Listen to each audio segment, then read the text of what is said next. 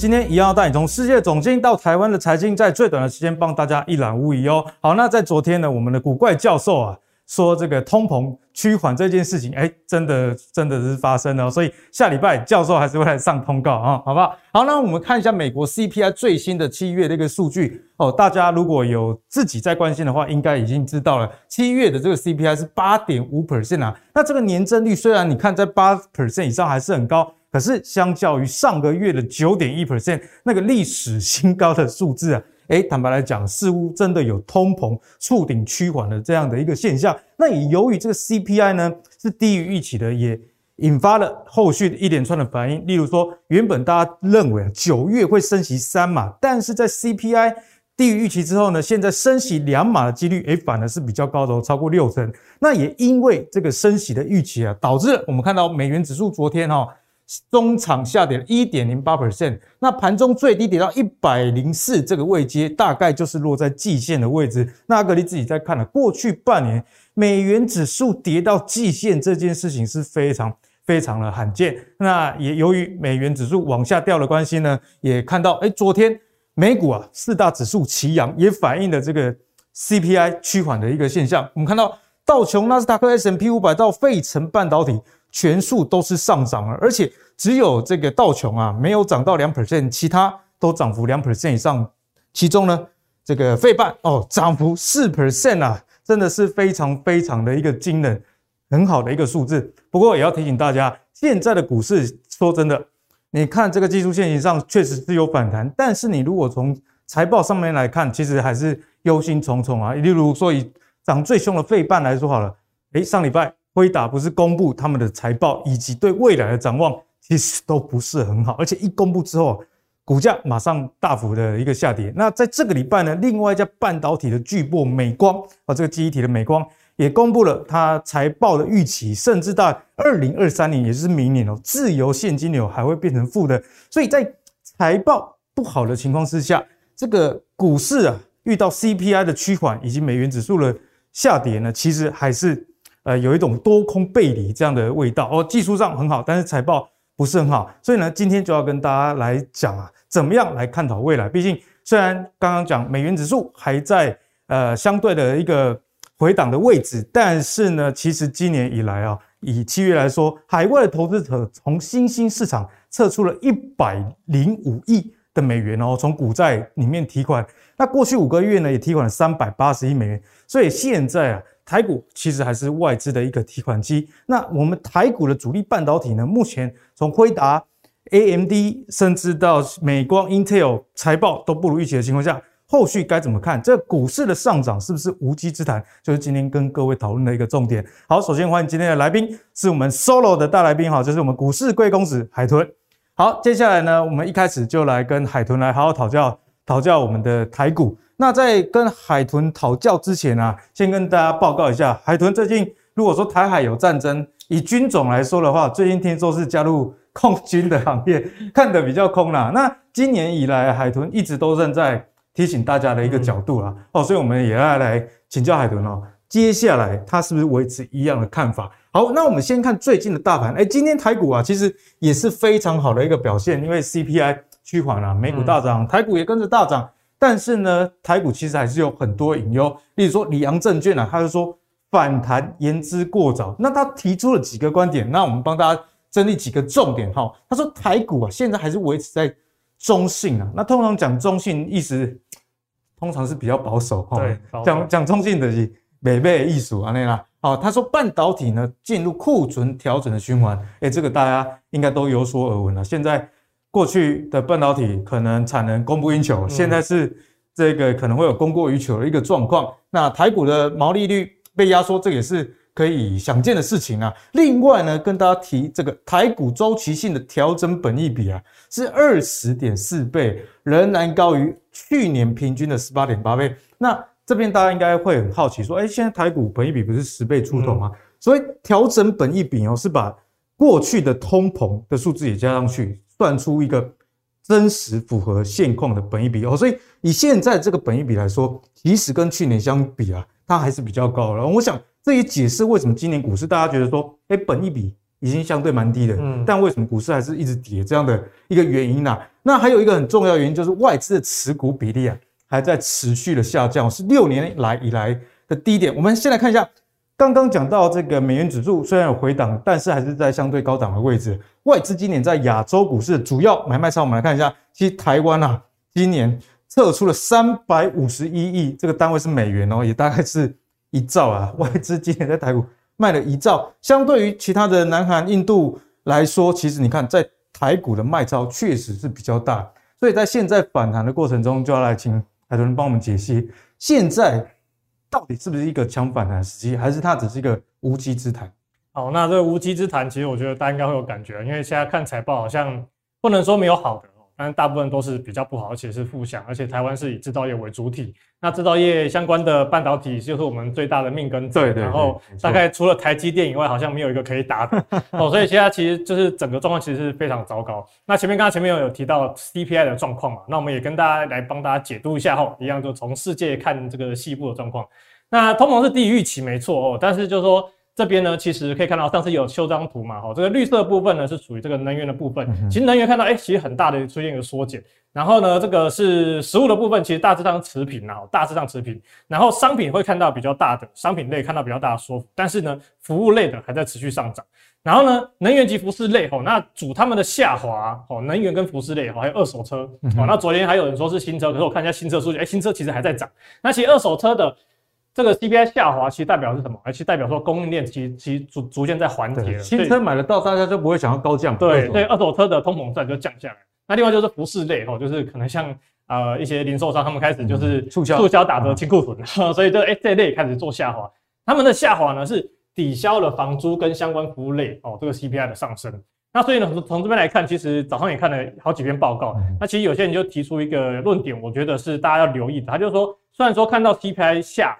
下跌了，但是其实呢，哦，这个 CPI 的下跌是由少数的单项的商品制造造成了一个下跌的一个状况。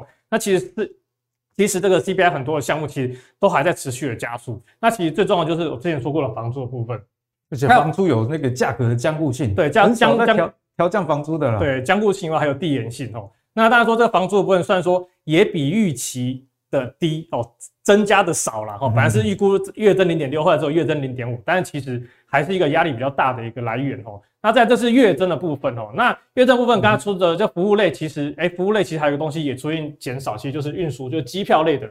火车相关，那有的是推估呢，可能是因为油价最近下跌，而且导致那个机票的价格也相对来说出现一个比较便宜的状态。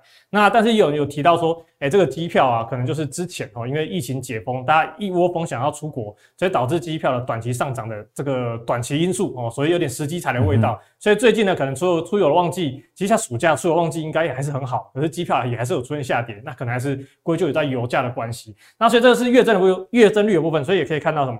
哎，这个绿色能源部分是大幅的，是我们的减项。那其实哦，我现在这样子看哦，其实在这个核心 CPI 虽然说没有如预期的来到六点零五 percent，但其实还是在五点九 percent，就是持平上一次的这个年增率。但是其实就会发现说，如果说假设我目前看到的一个状况，就是不是我自己的看法，是国外的一些，比如说联准会的看法，或是一些总经的一些数据看法来看，对，其实核心 CPI 数据在接下来还是有可能持续往上走。还是有可能往上走，可是能源又是减项，所以呢，很可能在未来吼会看到一个状况。我们可以看前一张图，就看到这这个状况。哎，这边有什么状况？核心 CPI 是大于这个我们的 CPI 数据的。对哦，未来可能会看到这个状况，因为核心是扣掉这个食品跟能源。对，所以如果说之后，因为他们也是波动比较大的一个类别嘛，所以呢，基本上以现在来看呢，吼 CPI 在未来啊，呃，应该说是。那个以彭博社的预估来看的话，其实今年要降回七帕，那其实很困难的。加变啊，好，加变哈，就是所以我觉得是关键还是在这个房租类的。所以我们可以看一下这个房租类的物价指数哦，因为其实很多会会来问哦，说那不是已经下跌了吗？对，那为什么这个你一我一直说这个房租还在上涨？这其实在上一次莱阿格利的时候我就解释过了哈，就是其实它的年增 CPI 是看下面这一条，那为什么这个下降了，这个还在上涨？哦，那还是跟大家耐心解释一下。哦，你想一下，你房租是每天换约的吗？哦，不是嘛？对，也是半年一约或者一年一约，可能比较快的有一个月一约的啦，比较少，比较少，但基本上你都在反映之前的价格。哦，反映之前的价格。嗯、那如果说你现在签了价格之后，你要过半年才能够换到新的低价，欸，那基本上短线来讲，这个房租相关的这个 CPI 指数基本上就会是比较慢。而且房租真的有递延性，像我以前租房子，嗯、有没有那个房东跟我说瓦斯涨价还要涨我房租，哦，硬涨我房租，虽然合约没有写啊，嗯、还是接受调涨，可是之后。嗯这个瓦斯掉了，他也不会给你调降啊。没错，没有，但是僵固性。然后另外，其实呢，像刚刚那个阿 K 讲到的僵固性的问题啊，其实也是接下来 CPI 可能就是需要比较去关注的一个点。其实简单来讲哈，现在市场大家比较中观整理起来，就是说 CPI 的确高峰已经过了，但是接下来降多快是一个关键哦。然后联准会官员其实也有一直出来后在浇市场冷水哦，不能说浇冷水，就是一提醒市场说，哎，我们联准会其实认为这个打击通膨的这个。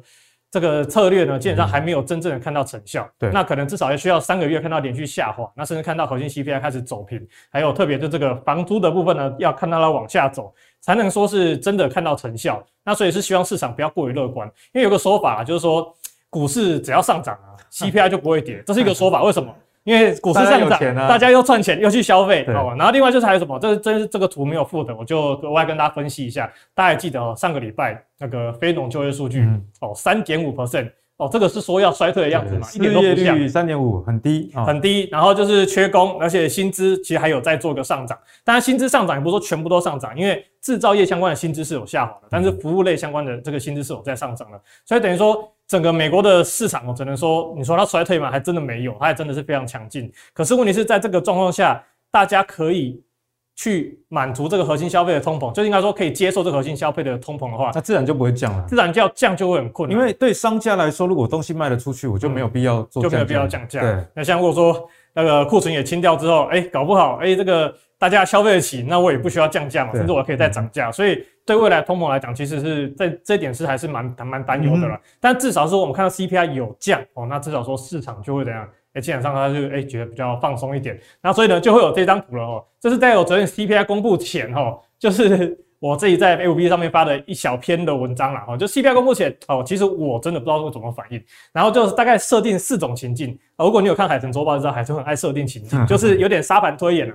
就说 CPI 就是等于说今天的新闻稿了哈。CPI 如果高于预期啊，哦，股市喷哦，那就是说，反正就是市场解释就不管了，反正明年就是会降息。对，这也的确是符合之前的情境。那如果 CPI 高于预期，那股市崩了怎么办？那就是完了完了哦，这个费德要连续加息的，可能像之前最鹰派的有说到要连续加息三次三嘛，嗯、哦，这是最鹰派的了哦。那 CPI 如果低于预期，股市喷，其实就是现在这个状态，就是什么 CPI 降了哦，费德不需要用力升息，比较处于这样的。对，目前就是这个状态，费德不需要用力升息，但是呢，也要留一下第四个哦。就是如果 CPI 低于预期，其实也代表哦，就是衰退可能真的要来了。因为为什么 CPI 会降？就是大家可能消费能力不足，所以 CPI 才会真的降下来。那如果说接下来核心 CPI 真的降下来的话，其实也代表说可能真的衰退会来临。那当然说开始有人在讲说，哎，这个明年的 CPI 不是今年的景气到底会不会陷入衰退？其实各个数据看起来的话，说真的还看不到一点点的样子。但是哈，如果说明年的话，可能就不一定了，因为明年就难讲啊。对，明年就难讲，所以我觉得大家还是要点心理准备了哈。就是关于这个从总金部分来看，那大家说昨天公布之后呢，好说不用用力升息，哎，很快其实就反映在这个四点一的 Fed Watch 上面哦。那个升两码的哦，其实上升到六十一点五趴。哦，升三码其实大幅的下降到三十八点。上个礼拜大概是反过来，哎，可以看，可以看这边，哦，可以看这边。上礼拜大家就刚好反过来，就是一个三十五变成六十八 percent，一个是六十一点五 percent 降到三十二 percent，所以就是很明显的哈，就是出现了一个转变了。哦，那当然说联总会官员，因为他们已经停止那个发布所谓的前瞻指引，所以呢，九月到底会升几码？那接下来就看两要看两个很重要的数据，第一个是九月哦，第第一个礼拜的非农，那在九月第二个礼拜的 CPI，就八月的 CPI 数据，嗯、那我们就是持续帮大家去做一个追踪。所以如果八月 CPI 再降的话，那下次两码的几率确实是蛮大的。其实这个很难说诶、欸，因为要看，我觉得可能下关键要看核心 CPI 的状况。如果核心 CPI 没有稳定的降下来或还在往上涨的话，其实。对民众的消费压力其实更更为加大的。虽然说油价降下来，大家可以感慨，但是这个房屋相关支出毕竟占比还是比较大，还是比较大。那所以呢，我觉得可能还是要看联准会哦，他们到底会做出怎样怎样的决策。因为其实目前从两个礼拜前到昨天为止，其实大概有七八位官员有陆续出来发言，其实都很一致性的认为说，今年要持续升息到年底。那只是说升息的范围从三点五 percent 到四 percent 哦，大概就是六码到八码哦，是有不一样的意见。但是当然基本上都是维持要持续升息。对，所以目前大概就是。两码一码一码这样升了哦，就九月可能升两码，然后十一月升一码，十二月升一码，这是目前市场的预估。对，但是他们也有共同讲到一个很重要性，就是他们认为明年上半年是不会降息的哦，这个希望大家要先知道。然后当然说最近市场哦是非常强势的哦，就是不管是美股台股都还持续在反弹。对，那现在有个很大重点就是市场，即便在联总会官员出来要浇熄大家的乐观欲望的时候，他就是，但是市场仍然还是认为明年会降息，这是一个。很矛盾的一个状态，因为以往来说，就联准会的方向其实很重要。联准会即使看错啊，哦，你要跟着他错，你才赚到钱。但是联准会如果转向的时候，你一定要跟着他转向。通常啊，你要跟着他转向，就像二零二零年那时候不是摔下去嘛？对，大家都觉得要要世界末日了，就要突然一个来个无限 QE，市场就马上涨给你看。那其实这次也是一样哦。如果 Fed 如果持续的出来有试出说。呃，要浇熄市场热情哦，要要更激进的升息，然后希望市场不要涨那么多。那我觉得大家投资不要忽略他讲的这个，对，不要忽略他讲的话。所以我觉得短线上操作可能还是要要留意一下这一些的他们的一个状况。嗯、那当然说从这个海豚每次都会跟大家讲哦，多空头排列哦加速。最近呢，其实有一个很意外的发展哦，因为其实之前涨到这边的时候。哎，大家发现，哎，其实见高几乎进入过热区之后开始回落。对，其实通常这个我会怎么解释，你知道吗？而且股价其实是指数其实没有，并没有大跌的哈。嗯。那这个通常解释方式就是说，哎，指数没有大跌，但是加速却减少，代表市场上是有少数的个股在撑住指数。可能拉台积电之类的，拉台积电、拉金融啊、拉海运这一类去撑住指数。其实，在两个礼拜，一个一一个多礼拜前，大家其实会明显感受到市场的轮动速度真的非常快。哦，比如说像今天也算是有轮动啊，最近很强势的网通哦，今天一堆掉下来哦，所以这个轮动速度其实还是有在的。不过呢，就是奇怪的地方就在这边哈，本来就要降下来，快要死亡交叉了，就一个 CPI 救了一下，哦，现在开始又往上了哦，所以我觉得接下来就留意一个点了哦，如果说再次的呢，哦，这个多头加速。在这来到六十 percent 以上哦，嗯、就开开又又要代表说短线可能又开始陷入震荡，又开始变。然后这个站在卖方获利了结一下，呃，不一定要站卖方，但是获利了结，我觉得是要注意的。那另外就长线的部分哦，长线部分目前呢，其实还是空方占优势，而且现在出现一个诡异的状态，就是 长空跟长多是一起上升，一起上升的啊，一起上升就代表什么呢？就是就是比较两极化了啊，就长线比较强势的。有出现续涨，选对跟选错差很多。对，选对选错差很多，所以这个部分就提供大家做参考。就是重点就是进入到六十 percent 以上的时候，记得就要留意一下，哎、嗯欸，市场是不是又开始加速了？哦，那接下来我还是会帮大家从这个指数的部分哦去做看一下 K 线。哦，一样从这个形态哦，那个就从那个趋势形态那个均线哦去帮大家做观察。那其实我们现在看趋势嘛，其实目前趋势就很明显了哦，这一条黄色的曲线，其实目前就是很明显的还是在。空头走势，对，所以长线哦趋势还是空方的。嗯、那当然，短线有突破这个这个比较急促的下降趋势线。那但是呢，目前就是就趋势的而言，现在还是只能定义为这个喝了糖浆的关系。对，喝喝了糖浆，没错，这个糖浆厉害哦，连美国都一起反弹，三十九，超厉害。然后，再就是形态的部分哦，就是说，海南刚刚讲嘛，说你要看前面的头部大小来观察一下目前的底部够不够扎实。嗯、那其实以目前形态来看的话，目前面一年半的头部，其实对于我们这边，即便算到现在哈，算是一个月哈，一个月的底部好了，其实也还是算，还是算很大一只很恐怖的东西。哦，因为这样看的比例就很小，对，对不对？比例就差很多，所以呢，这边反弹来讲，其实还是要留意一下这边的压力区哦，进入头部反。这个反压区的时候，因为其实今天已经涨到这个一五一五九哦，这个反压区之内了，所以形态部分其实告诉我们这边也还是有重重的压力哦。那再来就是均线的部分，对，其实上次上次来的时候我说好像有四十几天嘛哦，那其实这一次哈，目前的季线呢是扣底值是在这边。哦，那等到要这稍微有点跑掉哈，如果说扣到这边来的话哦，扣到这边长黑的话哦，是那个七月一号长黑的话。那其实呢，大概就还要三十一个交易日，对，其实还蛮久的。其实这样算，上我有算过啊，大概九月二十四到、二十五号，大概那个时候。嗯、所以等于说，如果扣到这边的话，哎、欸，才有可能真的中期底部会翻强。那但是也可以注意哦，就是因为目前呢、啊，嗯、哦，这个加权指数其实是有涨上来的。对，如果哦，它可以顺利的持续的去往上攻击的话，哦，持续假设它站回季线。对。那其实扣底值有机会在这边哦，或是在这边呢，其实就有机会提前翻多。那可能九月中，九月中找一个拜两个礼拜，所以要看接下来的反弹的强度来。如果理想剧本配合一下这个联准会升息，如果不要太猛，那可能相当不错哦。其实升息是刚好在九月底了，所以刚好大概扣到这两根的时候，靠刚好 FOMC，所以看有没有机会来一个大反转啊？嗯，大反转，我觉得呃这边要降息可能是比较困难的，可能就是看市场怎么反应。然后再这是均线的部分，然后这是季线。然后再我们看月线的呃十日线的部分，那今天因为今天跳空上来，对本来十日线扣平，对不对？哎，其实稍微跌一下，其实就短线就压力就很大。嗯、可今天往上跳呢，导致十日线呢，其实又从本来有可能变压力，现在又变成支撑。所以呢，下一次要扣到高点，大概刚好还有两个礼拜。哎，所以短线来讲哦。哎，这个今天这根红 K 的低点，大家不要破的话，哎，其实大家都短线都还是站在多方，短线上大家还是有利可以图啊，还是有利站在反弹的啦，哦，还是有利站站在持续反弹。嗯、那当然，我说后续有继续攻击的话，那整个在压力区、压力时间点又会再持续往后去做递延。那再来就是在 K 线的部分哦，就是比较结构压力支撑的地方。其实之前有说过，一五一零二到一五六一六，就刚好在前面两个低点，所以其实现在是撞进了这个压力区，哦，撞进了这个压力区。那撞进这个压力区之后，就是要消化消化压力。那所以呢，目前接下来就看说，哎、欸，消化的怎么样，哦、可不可以顺利消化掉？因为我是觉得说，其实以目前台股的量能。大家说没量继续一直涨，其实是反而是有利反弹的。反而你看到大量，其实反而要小心。就大家都进场，就没有后续了嘛？没有没有大量，我常常讲嘛，就是谁在买谁在卖。嗯嗯。哦，那我说今天大量进来，就他们都散都散户在追 哦，那其实你就要小心。那今天的量大概是两千亿出头嘛？哦，其实大大约大于大于这个月均量，所以量也没有放到超级大，所以觉得还好。但是因为今天的量算是近期的算关键量了，嗯、所以今天的低点，我是觉得就最好不要破。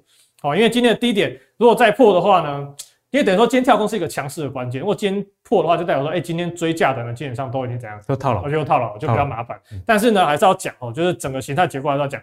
这边如果跌破，叫做结束强势，重新回到整理区。但是如果说前面这边的低点，就是阿贡那边要演习 那一天的低点一四五四五，如果这边破的话呢，就等于说，哎，这边可能会有一个，哎，其实会有一个大概。一个月的头部，一个小圆头就出现，所以呢，一四五四五哦，就是接下来一个短线呢，这个多空的一定要防守的，一定要防守。如果破的话，等于说这边就会比较麻烦一点。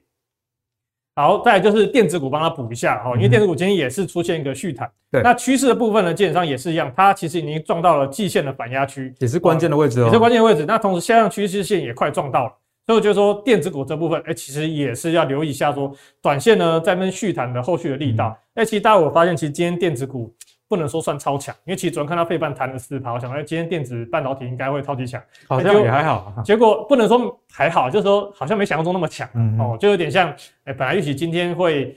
会很热啊，结果现在没就没那么热而已哦，就这种感觉。那只是说就是要留意一下，短线其实电子股也是这波反弹的主轴。那也经过整理之后再攻击。那我说后续的趋势没办法去延续的话，嗯、其实蛮容易见到卖压的。所以是不是在这个时候反而不要太积极的去买股票？假设你手上没有电子股，刚好遇到压力这样的位置，一般来说我就会比较保守一点。嗯嗯，因为我反而会希望去找一些其他。哎，整理过程中还没有涨太多的，而且这类会觉得比较有机会，比较安全一点。对，而且最近就轮动快，一追涨有时候就，对对，隔天会怎样都不知道，一下就结束了。对，然后再就是台币，还是跟大家讲一下哦，因为大家也会注意到这一波的台股大幅的反弹，从七月嘛，哦，从七月开始弹嘛，可是台币呢，其实还是一直在走向升值哦，甚至呢这边比较强涨部分，其实甚至还更更持续的贬值哦。刚才讲错，通常台台股要强的话。台币也要跟着强，对，台币要跟着强。可是问题是，最近其实都卡在三人这边，嗯、所以就刚刚前面阿格力有讲，就是外资基本上是持续的在汇出。对，今年已经卖超台股卖一兆，对，将近一兆，也是这是这个也是稍微要留意的啦。特别是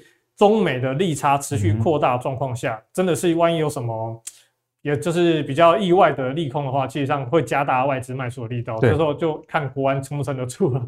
好，那另外欧洲其实这个升息的开始，哦，所以我们就要特别去做关注。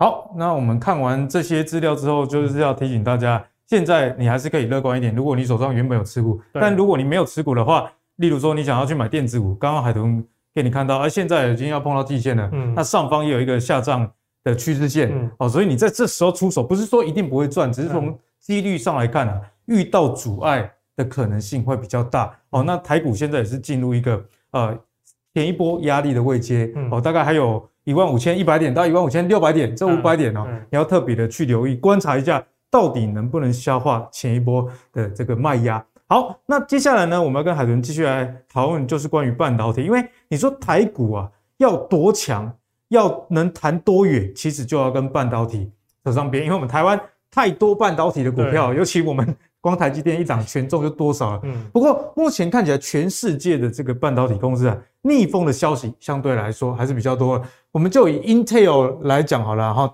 执执行长基辛格说，库存的状况啊是十年来未见的一个情形哦。但是他说相信已是谷底了，所以这也是今天我们要跟海豚讨教的，因为哎库存很高，但是呢也有另外一派的说法认为说，那刚好就是最快的时候，嗯，可能就是现在。好，那我们看 Intel 其实上一季啊也亏损了四点五四亿元，而且它下修全年的营收，也就是说下半年哈不会比较好，连宏基。都跑出来讲哦，PC 业的黑天鹅真的已经开始现身了。那我们帮大家整理哦，电子业相关库存的一个状况。以 PC 来说啊，今年第一季哦，这库存呢攀升到新高的位置啊，一百四十八亿美元，那年增率有个夸张，五十六 percent。那我想这跟过去两年他们刚好也迎来了一个前所未见的龙景啊。你看一堆电子股啊，EPS 都非常的好。那海豚其实。去年就有跟大家提醒，在今年哦，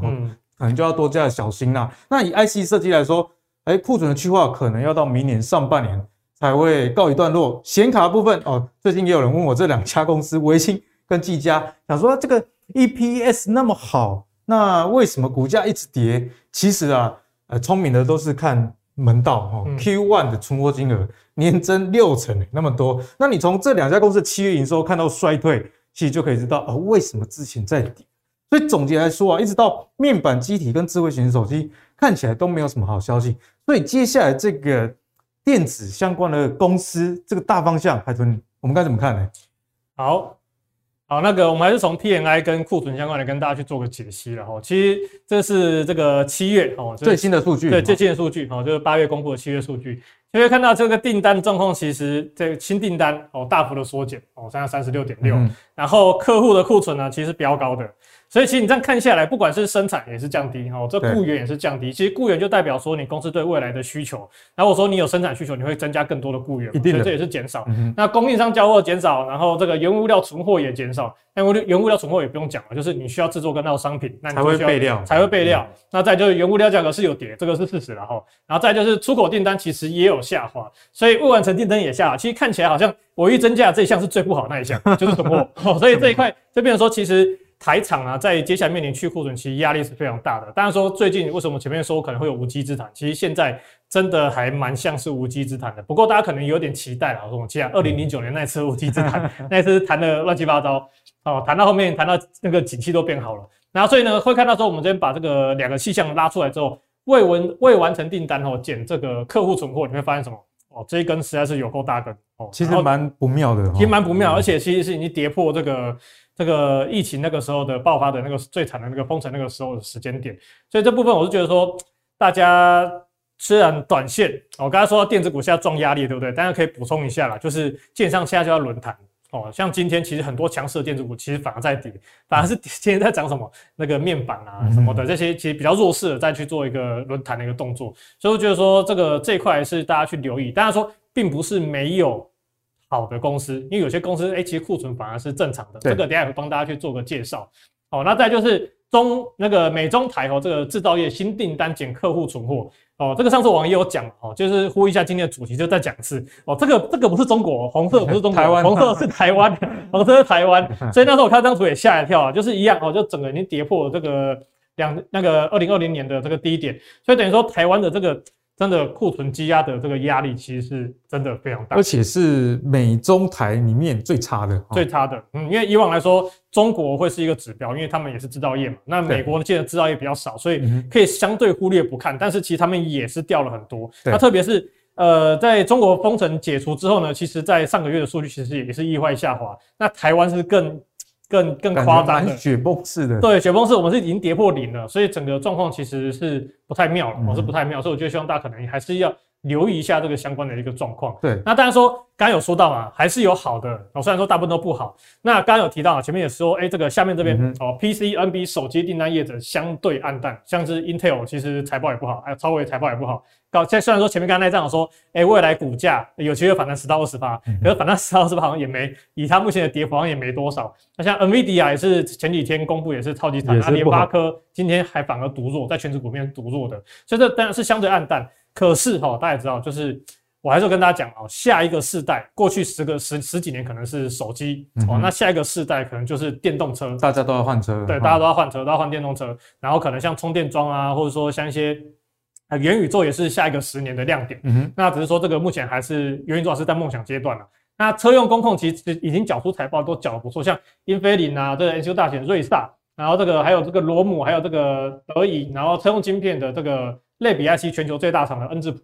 然后甚至安森美，其实他们还是缴出不错的成绩。嗯、那所以我觉得说，在这一块，我觉得还是值得大家去注意。但是方向的问题啦，这个方向就是趋势方向。像目前看到，就是说比较没有问题，大概就是这个车用跟工控相关，汽车工业相关的。嗯那只是也是要留意哈，像今天其实还有一个弱势族群，其实就是车用，因为有今天我知道，对，今天比较强，之前比较强的今天都弱，然后反而之前都是比较弱。所以今天显然真的是走一个反弹的行情，就反弹的轮动嘛。应该说就是电子股是在涨那些没涨到的，对啊，面板啊，或者是看一些成熟之城之前跌很惨，今天反而大涨。不过其实也蛮多人在讲说，其实最近有很多都利空不跌的现象。那我是认为说，这个是比较倾向于就是短线的那个反那个已实现的反应。嗯、那后续如果说，因为像刚刚前面有看到这个这个状况嘛。如果说后续的财测还有陆续在下调状况的话，嗯、就是我觉得大家还是要小心一下台湾的电子股。海海豚的意思就是跟大家讲说，很多人说所谓的利空出尽，嗯、这个利空出尽指的是过去已知的利空，已知的利空先反有，有反映在价格上。所以现在呢，CPI 有点趋缓，股价盘了。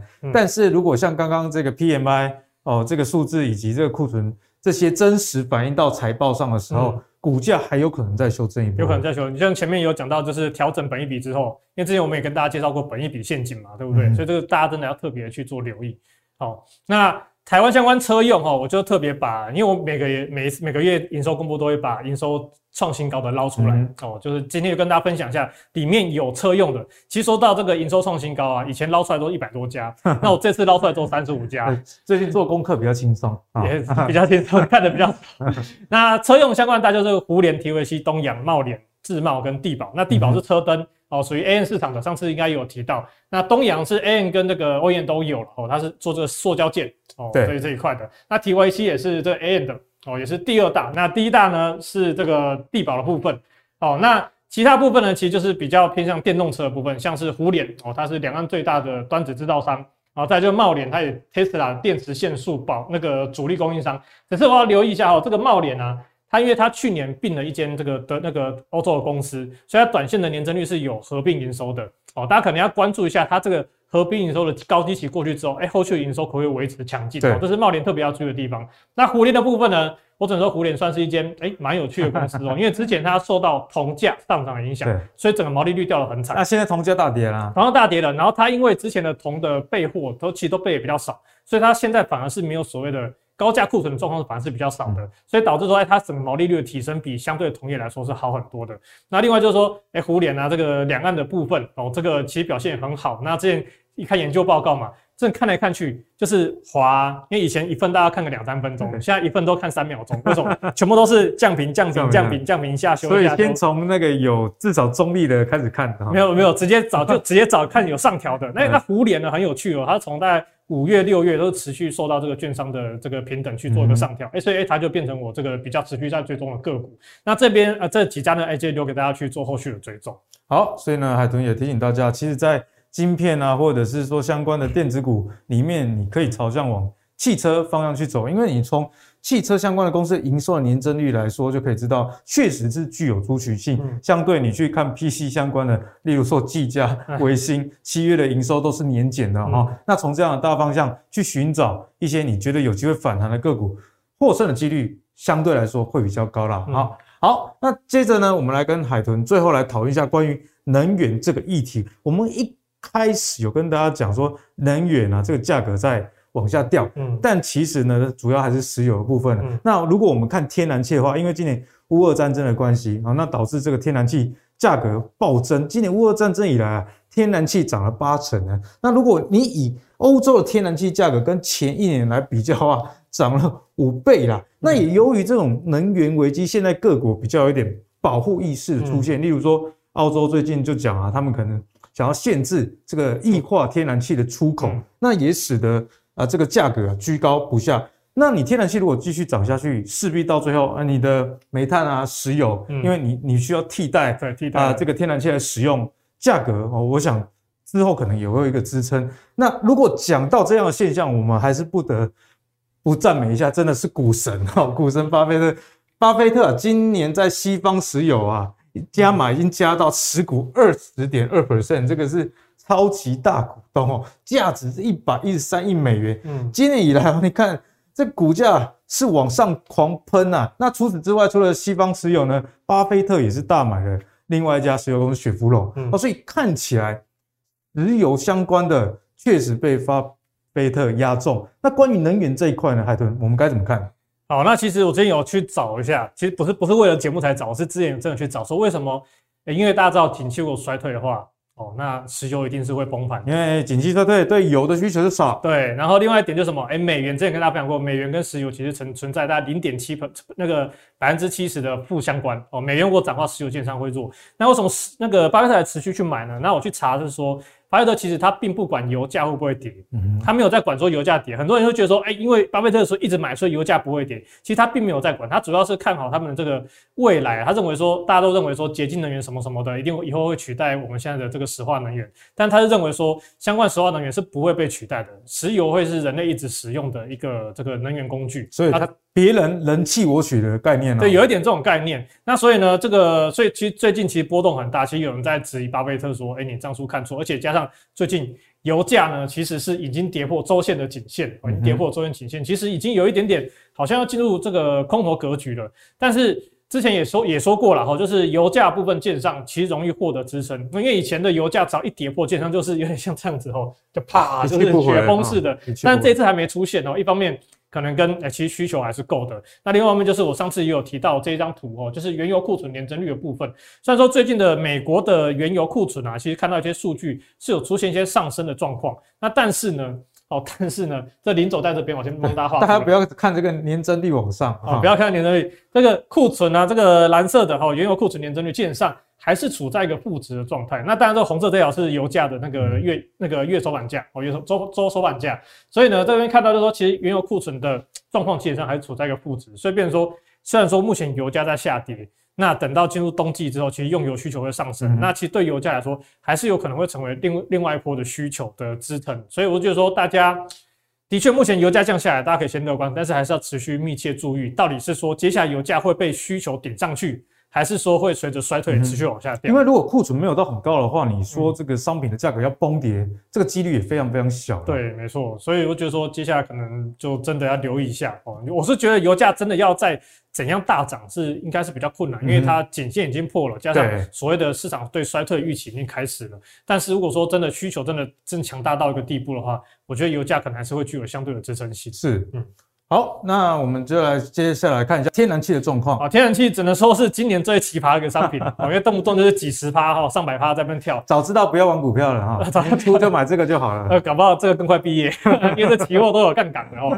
来呢，因为前面这边下跌嘛，是因为哎那时候就是说要重新输送油，真的就毕业了，这这这这就毕业了。然后后来呢，哎又说哦，我们那个供气呢，就是俄国出出向欧洲。供气可能只在二十 percent，然后加上澳洲要限制出口，然后哎又喷起来，所以只能说天然气这个你说要怎么分析哦？说真的，那这这就是感觉看看得到吃不到啊，不是看不到吃不到，这就是政治盘啊，这就是政治盘的东西，所以就变成说你用技术分析可能也无法去做看待，只能说它对我们的影响而已啦。所以就是有一像刚刚阿格力讲的，如果天然气大家都不用了，其实像欧洲啊，他们除了核能。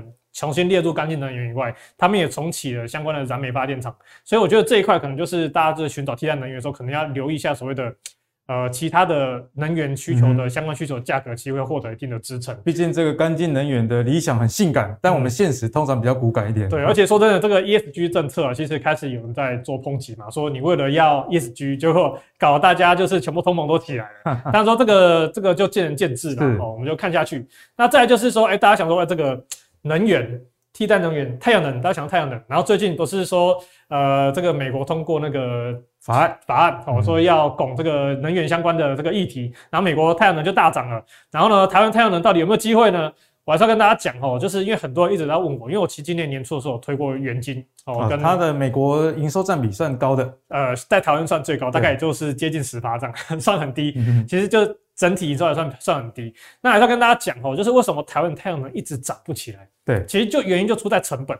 你可以看到元金的它的营收年增率基本上是一直在往上走的哦，其实很强劲的哦。看到这种营收年增率，我都会很开心我就会去翻财报，翻财报都看到毛利率，就说这仨小，然后原因为不如预期啊，不如不是说，就是因为它的毛利率实在是没有起来，因为说你公司营收增加，你毛利率有增加，就是怎么大，就是会双重对这个 EPS 的加变加速的增长，可是它的毛利率却一直没有起色，那原因就出在这个太阳能矽晶圆的报价，就是他们的成本。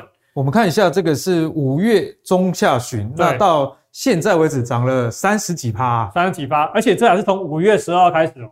那如果我营收年增率三成也没没什么用啊？对啊，成本涨这么多，所以呢，这就是我为什么我到现在一直都不想碰太阳能的关系。就是三月之后，就三月、啊、这张图其实真的非常重要，很少人提，很少人提。那其实我跟大家讲哦，其实因为那时候今年下半年就应该说七月了哦。那去年我在做研究的时候，今年七月其实大陆有西太阳能吸晶圆厂要开出来，要贡献产能，所以那时候其实预期心理，其实那时候太阳能吸晶那个报价其实有下跌一波的。嗯，所以那时候的太阳能族群会看到翻翻今年年初的价格，其实太阳能族群是。表现比较强势的，对。可问题是到了三月之后，我一直在期待这个成本要下降嘛，然后那个营收要暴冲嘛，就后来之后营收暴冲而已。然后三月三月开始，这个价格就一直涨，一直涨，一直涨。我就发现很奇怪，后来发现不太对，我就赶快就可能出一出了，就获利了结了。嗯、然后就没想到再翻出来看，我靠，我一直涨涨不停。所以营收好像没有用，薄利太多销。对，所以就是大家不是只看营收，一定要去看毛利率，甚至看到盈利、盈利率跟净利率，它公司到底有没有把它的营收做个乘数的放大，嗯、这个是对股价会有更有加分的效果。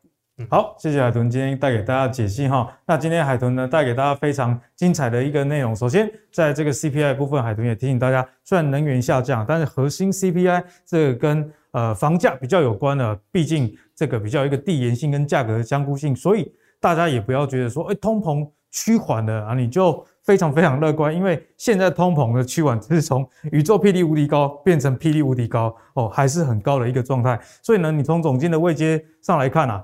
很多台股相关的公司其实库存的压力都很大，以外，台湾整体制造业的 PMI 现在是低于五十荣枯线这样的一个状况，所以呢，你在短线的股市投资上，我觉得你可以乐观，但是呢，不要过于的积极。那今天刚好在网络上也有这个朋友问问阿格力说，哎，有看投资最给力？阿格力一直说不要太积极，这个积极是指什么意思？我就跟他说，其实这个没有标准答案，但是你如果有一百万，现在就不是压八九十万。